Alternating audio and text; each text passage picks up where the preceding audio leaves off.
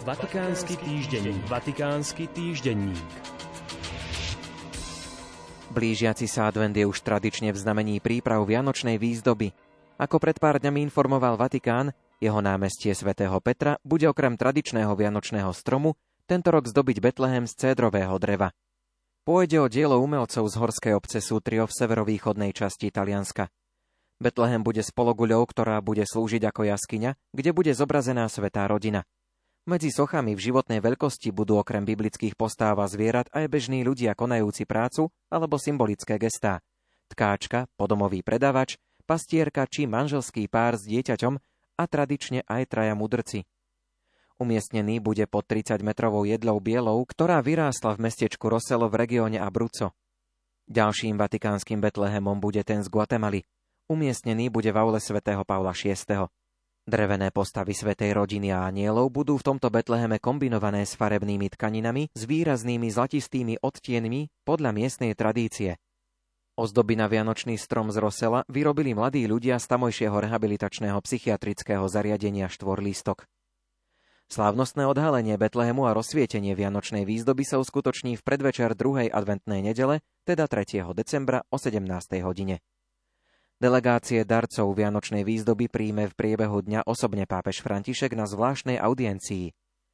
Na večernej slávnosti na námestí budú spolu s delegáciami aj predseda governatorátu Mestského štátu Vatikán, kardinál Fernando Verche Alzacha a generálna sekretárka sestra Rafaela Petríniová.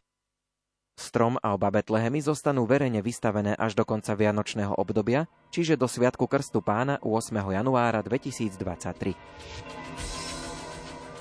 Významnou akciou, ktorá sa uskutočnila v prostredí starobilého Ríma, tentokrát však športovou, bol 14. ročník behu všetkých svetých, kde sa viac než 2400 účastníkov zúčastnilo behu po uliciach väčšného mesta, ktorými v priebehu storočí prechádzali mnohí svetí. Športovci, profesionáli a amatéri bežali pri Koloseu, španielských schodoch a ďalších miestach Ríma v pretekoch 1. novembra.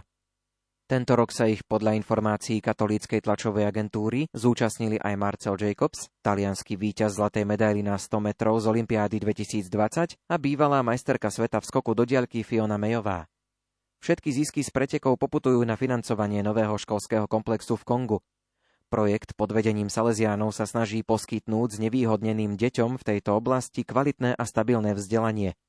V súčasnosti má oblasť iba 48-percentnú mieru gramotnosti.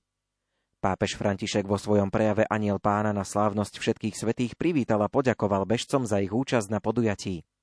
Som rád, že môžem privítať účastníkov pretekov, ktoré organizuje nadácia misií Dona Boska, aby tak prežili spomienku na všetkých svetých v dimenzii ľudového slávenia. Ďakujem za vašu krásnu iniciatívu a prítomnosť, povedal pontifik v krátkom príhovore. Vatikánsky týždenník. Vatikánsky týždenník.